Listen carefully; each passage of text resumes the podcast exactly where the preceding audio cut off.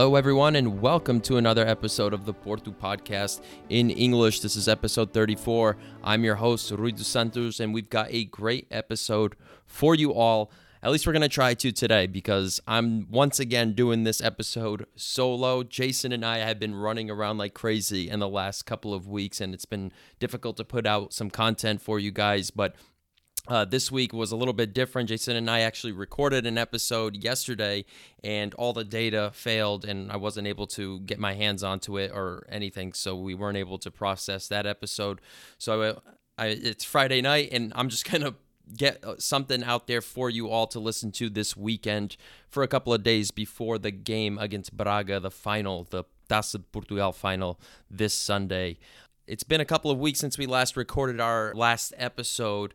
We missed out on the Famalicão game where Porto won 4 to 2 and obviously last weekend's game, the last game of the season against Guimarães, 3 to nothing. So I'll just do a quick review over both of those games and we'll get right into the Twitter questions. The Twitter questions are going to be divided into two parts once again.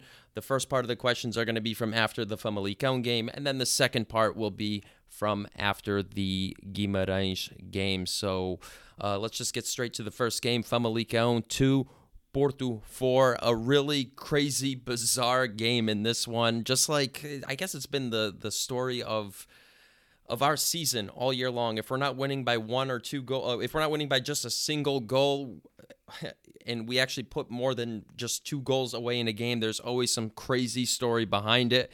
Uh, it just seems that way. Uh, Porto put away four goals, and three of them come from the penalty spot.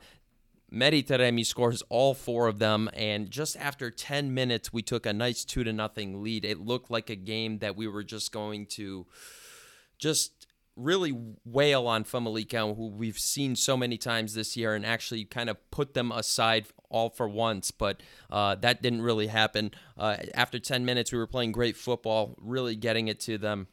Getting two goals, but then all that just vanished after 10 minutes. We were playing really well, and then it just seemed like we stopped playing our normal game. We took the foot off the gas and we allowed them to come back and tie the game right before halftime. And our worries were once again creeping up on us.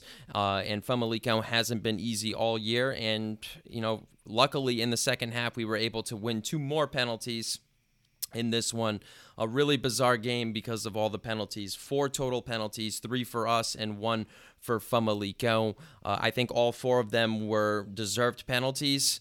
I know there's been like a lot of criticism online saying that the there were too many penalties given to Porto this year, and and a couple of them shouldn't have been given in this game. From my eyes, I believe all of them were without a doubt clear penalties, and we've seen far worse penalties called in this league with the officiating that this league has. So um, I kind of agree with most of them. Uh, actually, all of them in this game. Not so much to, to talk about in this game because of just all the penalties going on. Really bizarre, like I, as I mentioned several times already. So we'll just get straight. Uh, we'll just get going into the next game. Uh, Porto win three to nothing last weekend against Guimarães, and we really took advantage of a ten man team.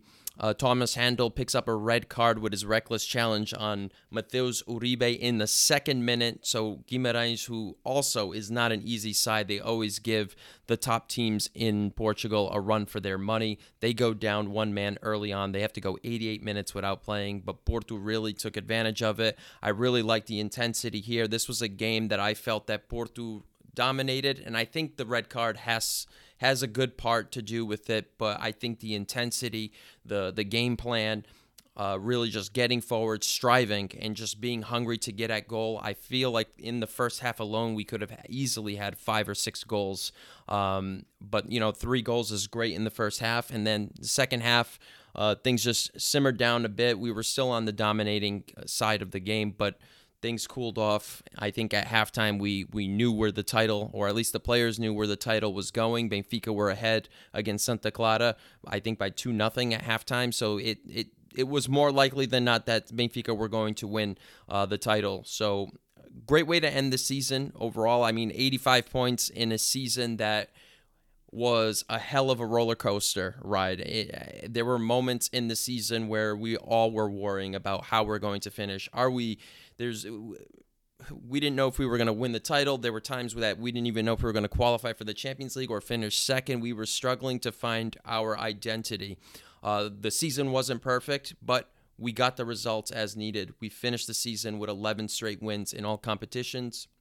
We won the last nine games in the league, and that's who we are.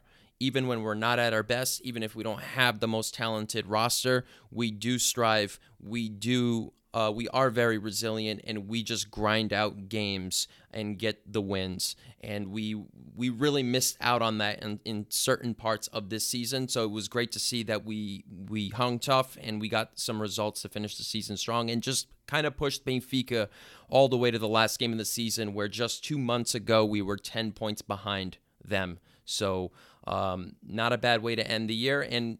We've won already two trophies. We have one more to go. We went into the knockout stages of the Champions League, so there's a lot of positivity here um, in terms of this season. Champions League is in the bag, so we're going to have that guaranteed revenue next year. And we play in the Taça de Portugal this weekend against Braga, and we could win three trophies in one season. And if we could have a season where we're not going to win the league, this one isn't the worst one, despite all the obstacles that we that we had uh, that we had to go through. So not too bad. Uh, I wish it was a better, and I wish it was us winning the league, but unfortunately, that's not how football works. So that's what makes football great. And when we do win, we appreciate it even more because there's seasons like these where we don't win, and when we do win, it it feels absolutely great. So, as I mentioned, Porto and Braga played this weekend in the Taça de Portugal. I think I'm just going to give a quick prediction on this one. Braga is never easy to play against. We do have a good record against them in our house. We have a poor record against them in their house, but this is going to be at a neutral site, and I kind of like our chances there. I think not being in Braga's comfort zone it's going to give us a little bit more of an advantage. I think Braga's crowd, their environment, all that stuff plays a huge factor for them because they're a really good team at home. And I think we do a better job on neutral sites and even adapting on the road compared to Braga. So Braga has to go on the road. We have to go on the road. I kind of like our chances more. I think we're the better team. I think we have the momentum. We're on a very long winning streak and we're closing games out better uh, than we have been from the beginning and the middle of this season. So I think I'm going to go with us winning two to one. I'm going to predict Mehdi Taremi goal and Evanilson. I really like the way Evanilson played against Guimarães last week. I felt like that was his game. He was really getting involved. He had a couple of opportunities before his goal, and he got the goal that he really deserved. So I was really happy to see him play the way that he did. And I think maybe that's just the start or the beginning for him to get back on track because we all know how talented he can be. All right, guys, let's move into the first part of the Twitter questions. These are from about a week and a half ago, two weeks when uh, right after the Famalicão game. Our first question comes from Carlos at Carlos underscore A1381. With Benfica stumbled to, to the finish line, I don't see them losing um, against an already relegated Santa Clara team. How annoyed are you about our home loss to them because of our stupid red card mistake? I'm super annoyed. I know we dropped points in other games, but this one stands out. Yeah, spot on, Carlos. That one that one was frustrating because I felt that Porto we all thought Porto were coming out of that funk from the Champions League. It was a big game against Benfica. Uh, Benfica were on a tier to start the season, and we were there. We were ready to just break their their winning streak, to give them their first loss of the season. We were in the Dragão. Benfica has they have nightmares in that place and it was a it was a great opportunity for us to to catch up in the league kill Benfica's momentum and unfortunately in that game everything went right for us until that red card happened because we were dominating we were getting opportunities Benfica couldn't get anything going it seemed like they couldn't even get out of the midfield or their their own final third to get anything going we were on top of them but when you play with 10 men for such a long time, it becomes tiring. And Benfica waited for their opportunity and they got the, the chance that they needed. And we look back at it, yeah, absolutely. There's there's plenty of games that lost us the title, but this one hurts because it's your biggest rival. It's the team that won the league. And just a draw alone in that game would have won. And if everything stayed the same and played out the same for the rest of the season, we would have won the the league. So uh, it's frustrating on that part. But there's also other moments too, as you mentioned, that that were really frustrating. The Gil Vicente game, the the draw against Casa Pia, Evanilson hitting the post against um, against Braga late on in the game in the last matchup in the league. You know, there there were moments in this season where we were very inconsistent. Um, and we made a lot of mistakes, and Benfica was definitely one of them, and it's the one that sticks out the most. I 100% agree with you on that. Great question. Our friend Baba Melly at Blueberry Caves According to recent rumors, Taremi has rejected an offer from Porto to renew his contract. If this is true, this week's game will be will be his last league game with Porto. End of an era. Yeah, it it kind of looks like it. We have Fran Navarro coming in. We had we just restructured Toni Martinez. We kind of thought that he was going to be leaving in this summer, and after that restructure, it's kind of hard to see that happening. Um, you know, we we have quite a few strikers already. We have Evanilson, we have um, uh, Fran Navarro, we have Danny Namaso, we have Toni Martinez. these are these are number nines or false number nines that can play that that role, and we just can't afford to have another player like Taremi, who's about to enter the last year of his contract. Porto can still get some money for him in a transfer market in the transfer market this window uh, this uh, summer. So it does look like this is going to be his last game. This was his last game. And I think this game against Braga on the weekend for the final Taça de Portugal is going to be his last one. So I'm hoping that that he gets a goal in this game and we lift the trophy on his last game with us because he definitely deserves it. Jack Hacken, Feyenoord enjoyer at Companator, uh, at Companator with the many of the leagues in Europe at, the, at their end, with the Champions League spots cemented, including Porto, what would your ideal Champions League group look like with the teams from the different pots following the rules of an official UEFA draw? Okay, so Jack dropped me all the teams that have qualified for the Champions League. If I could go, if I could choose one that I would like the most, I guess I would go from pot one, Feyenoord. I'll take Feyenoord from the Netherlands. Uh, pot two, Porto is in pot two, so that would be us. Pot three, I wouldn't mind. I wouldn't mind taking Rangers. And then pot four, let's go with Copenhagen from Denmark. I think that would be the ideal one. Champions League games are never easy, doesn't matter who you play against, but I like those ch- those chances from I like the chances from those teams, and I certainly don't want to play against Manchester City, Bayern Munich, Real Madrid, or any top top notch team that we tend to face every single year. Good news is there's no Liverpool next year in the Champions League, so there's no worries from them at all. Great question.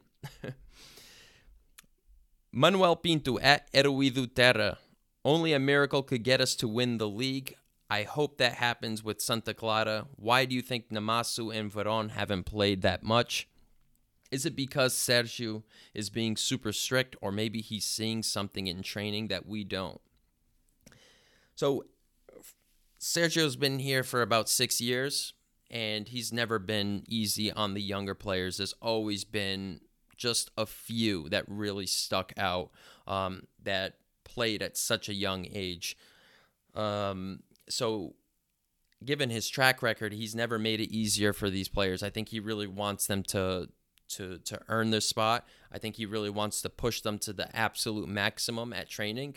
And on the other side, it could be something at training that he's seeing wrong that or that he doesn't like or maybe he's not 100% confident. So we're not there to see everything that goes on on the training grounds, but for what we've seen this year, especially in the year of 2023. I think Namaso has been great, and I think he deserves a little bit more time on the pitch, maybe a start here and there.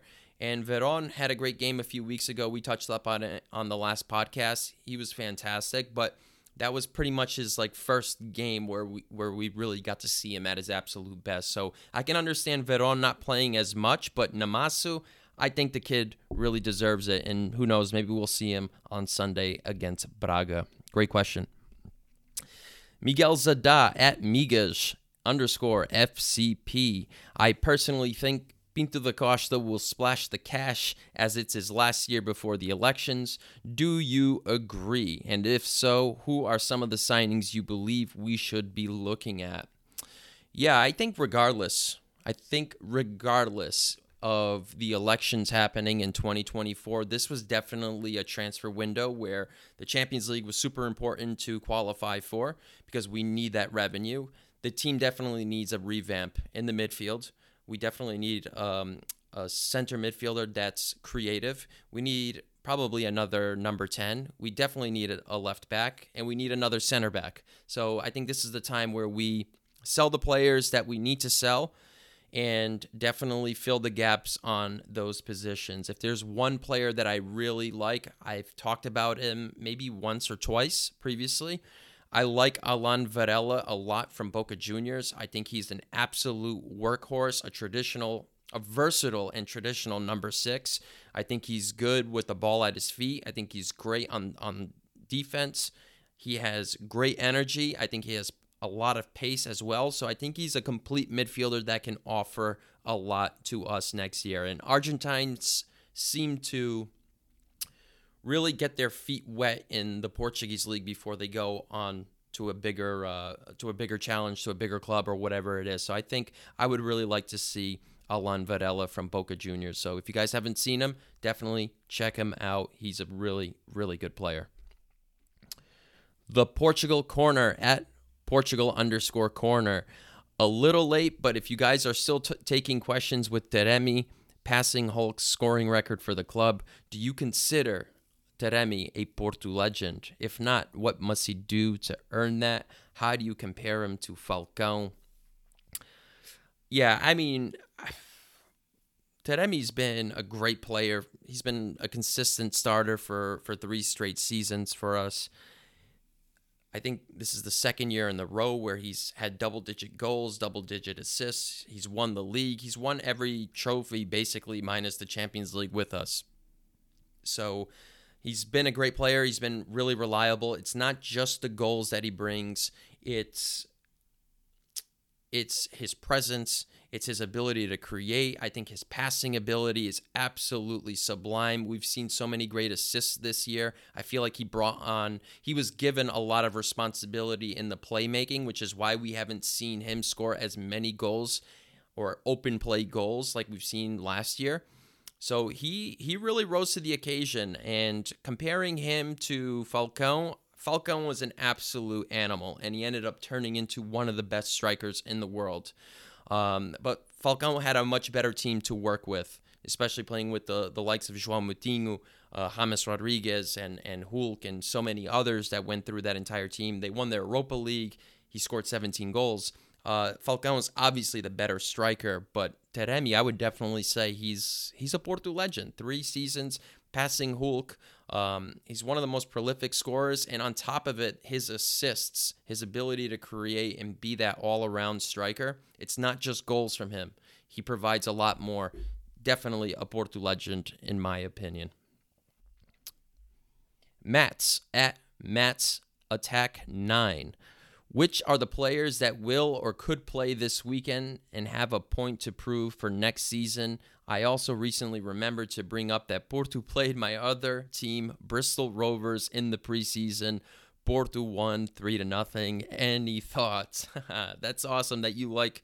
It's amazing that you like Porto, and you know being from being from England and supporting Bristol Rovers. It's it's amazing. I always found it fascinating when people that live abroad or don't really have um, ties to being Portuguese or or whatever it is. Um, supporting Porto. I I never realized that there were so many of of those fans out there and doing this podcast I found so many that have that have really supported Porto and it's absolutely amazing. Um, to answer the first part of your question, Matt, I think so from two weeks ago going into the Famalicão game, I believe Veron and Namaso were coming off a really good game together. So I would have really liked to see them play in the Famalicão game. I think those two are going to have a point to prove for next year. I think I think more so Namaso. I think he is ready to, to to be an every game starter for Porto next season, and I think Veron could possibly be that starter next year. If not, definitely for the long run because the kid is only 19 or 20 years old, so he's got a lot of time to grow and get polished. But if there's one player, definitely Danny Namaso. Next question comes from Josh, a Benfica fan, at Joshinho. How many PKs will Porto get on Sunday? Over and under 3.5. I mean, I don't know.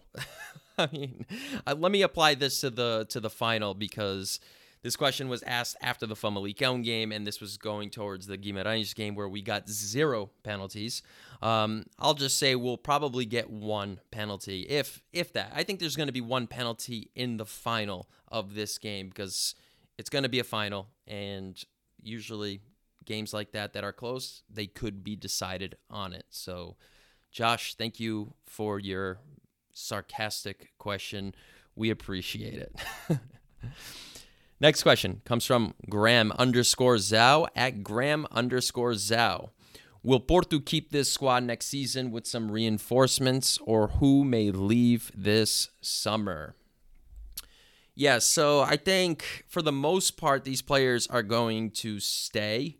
I've been inclined more, I've been believing more and more that Diogo Costa could stay for next season because not a lot of teams want to spend that much money, and all the big clubs either already have a goalkeeper that is really good or they're not going to spend the money on one. Um, I think the teams that really could splash the cash already have a goalkeeper and that are willing to pay for 75 million or whatever it is for Diogo Costa's release clause. Manchester United was definitely a team that was on the radar, and they're more than capable of spending that much money, but they're just focusing on renewing um, David De Gea's contract, and they want to stick with him, and they should. He's a great player. He's been a great goalkeeper. He understands the league. He loves the club, and it would cost zero. There would be no transfer fee for him. So it would make more sense for Manchester United. All the other clubs, it's really hard to see. I don't see Tottenham approaching Diogo Costa. I know uh, Diogo Lloris is on his way out or he's going to retire or whatever it is. And he's already old, but there's no Champions League football. So maybe a team like Tottenham, but I don't think that would be the best move. But I can definitely see Diogo Costa staying. Um, other players, I think Taremi is definitely going to leave. Mateus Uribe is going to leave. And Ivan Marcano, at this moment, I believe, may restructure with Porto. I just read something earlier this afternoon. Uh, I wouldn't mind keeping him, but we definitely need to re sign another center back. But for other players, I can't really see anyone for sure leaving. Um, I think there will be a couple of players leaving outside of the ones that I mentioned. I just don't know who exactly. FCP 1992 at FCP 1992. Can the SAD be trusted this offseason to A, invest, and B, invest wisely? Sergio is a great manager, but asking him to work miracles again next year isn't ideal. I 100% agree. It's it's crazy. Just us finishing with 85 points, finishing in second place the way that we did is a little bit of a miracle with the squad that we had, the issues that we had, the lack of uh, of investments and resources from the, the the summer transfer window, and the one big signing that we made really didn't pan out well. Hopefully, it does in the long run. That is David Carmo. But uh, I think I think we will. I think we have to this year. Uh, I I see that that I think the the board will invest. They understand it. There's Champions League money on the line. Um, and I think investing it wisely, we do a pretty good job bringing in talent. Uh, the only problem that we really have is just selling that talent for the right price and not for discounts. So we we've always we've always funneled a lot of great players through our team, through our squad, and they've always made names for themselves in Europe. So I I don't I'm not worried about investing it wisely. Uh, I think we will invest this year, uh, but Obviously, there's always a possibility that the the the talent won't work out well, but I do like our chances given from the track record that we've had over the years. So I 100% agree. But my predictions, we are going to invest, and I think we're going to bring in some pretty good players as well. Alex at LLEW underscore Alex. Even if we don't win the league this season, we've pushed Benfica all the way up till the last game. We won the Taça da Liga and we only went out by one goal to the Champions League finalists. What are your thoughts on this season? Yeah, I kind of summed it up earlier. It's it's not a bad season. It's good in terms of that we that we qualified for the Champions League, so we have that guaranteed revenue. That's the most important thing. But if we're not going to win a league title, this isn't the worst scenario. We won the Supercopa, we won the Taça da Liga, we went to the knockout round of the Champions League, and we're in the final, the Taça de Portugal. And if we win that, we've won everything that we could realistically win outside of the league. So it's not a bad season. A couple of years ago, we didn't win anything and we finished second place. So I definitely take a season like this over the one from two years ago. Figu Costa Pinto at Costa underscore Figu. Is it time for a change at the very top? Can Porto fully trust Pinto da Costa? Sergio is performing minor miracles without any investment on the playing staff. Um, I think eventually it's going to have to happen, the change. I mean, it will happen. Uh, I hope it happens in 2024 because I think football has changed so much, and I think we need a more modern approach. Uh, people like uh, Andre Villas Boas would be a great option, and Vitor Baía as well. Um, can we trust Pinto da Costa? Yeah, I think we can because I think the board now has made several moves that at least got some of my trust back, where we restructured all of these players and gave them all uh, release clauses that are respectable and that are really good and that would be they wouldn't be anything like the Vitinhas and and Fabio Vieira release clauses of 30 and 35 million. We're talking about release clauses of 60, 70, 80, uh, 100 million euros for players. That's what we want. That's what we want to demand from these clubs and not sell them on discount. So for that, I think I'm starting to trust the the the board a little bit more and I think in the offseason we're going to invest players cuz we really really need them. So that does it for the part one of the questions. Part two, this is the questions from the game against Guimarães. Uh, the first question comes from Rich Teixeira at Mr. Rich Teixeira. What are the need positions we should fill next season with um, within the the transfer market? So yeah, I, I touched up on it. Uh, we definitely need a left back. I think Zaidu is just not the answer. I don't mind seeing him coming off the bench and play in certain games or come off the bench when uh, when we, we might need another wingback. He's a great second option, but I don't want to see him start all these games like he has been. Uh, a center back, we definitely need to beef up that the the depth and get another option out there, especially if David Carmo is not going to live up to the expectations because I really think he's going to play a big role next year. And we got to hope that he does live up and blossom to his potential because he's going to be needed. But it would be nice to have another center back, uh, a younger one, because Pepe we can't rely on. And Ivan Marcano, if he does resign, we can't rely on him also to play every single week. They're just too old for that. In certain games, absolutely yes but we need another center back as well.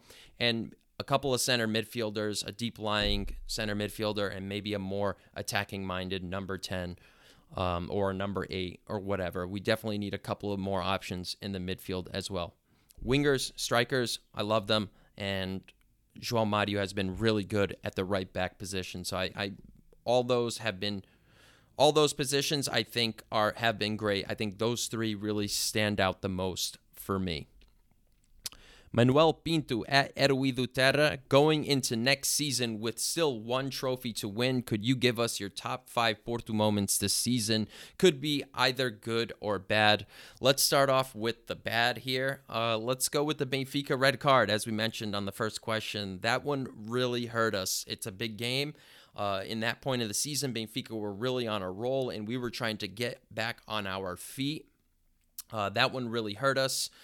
Uh, bad, bad, bad. I think the Gil Vicente game all around was a giant clusterfuck. I think scoring early on and then Pepe skying an open netter to put us 2 nothing ahead, and then followed by a, a João Mario red card, and then the penalty from Uribe. And I think he also got a red card in that game, playing with nine players, um, blowing a one uh, a one nothing lead and losing two to one, really detrimental to our season.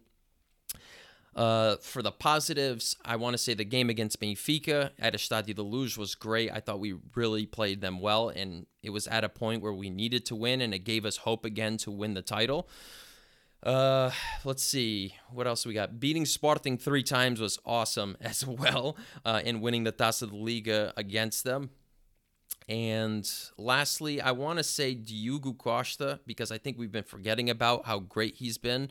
I think his four penalties that he saved in the row in the Champions League, especially in games against Leverkusen when we had already lost two games in a row in the group stage, really propelled us to to win those two games in a row that we needed to win to get out of the group. So I think that that moment of him saving four straight penalties in the Champions League was absolutely huge. Those are the ones that I would definitely pick as the top five moments for Porto this year.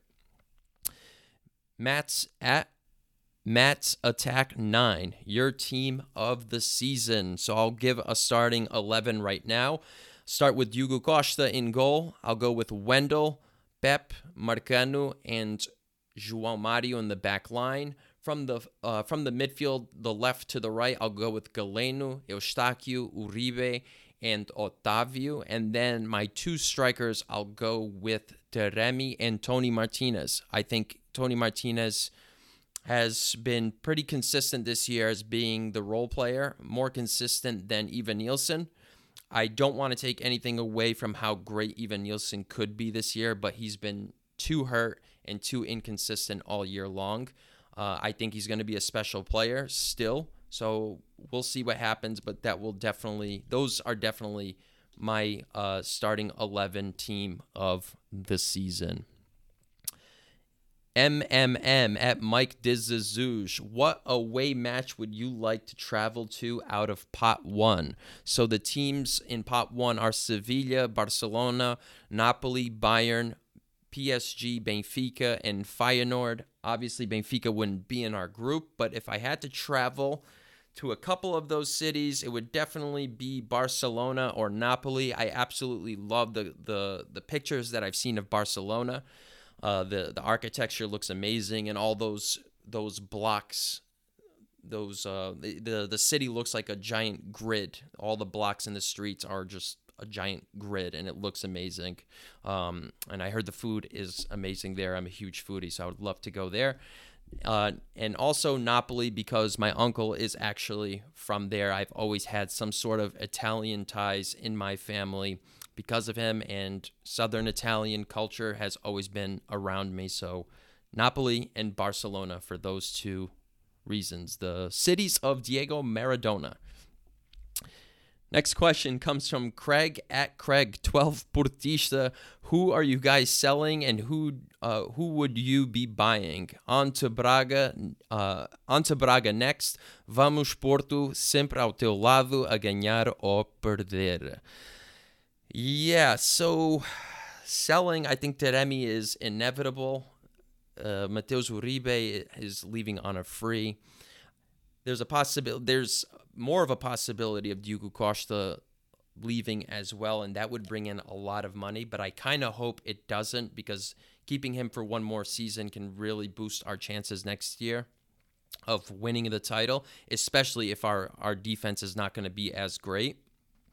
Uh, other players that I could see selling, I mean, I can't. I'm sure the board is going to sell a couple of players, but I'm just not sure who. I think everyone's pretty much leaving on a free if you're not Taremi, or you're pretty much staying. And I, I just can't really think or know for sure who it would be that would leave on uh, on a transfer. And who would we be buying? I would go with Alan Varela from Boca Juniors. As I mentioned, I'm a huge huge fan of his. Uh, I think he would help us out. Last question comes from here for the underscore at here for the underscore. End of season player review. Who would you like to stay? Who would you like to go? Who do you think will stay or go? I would like to see.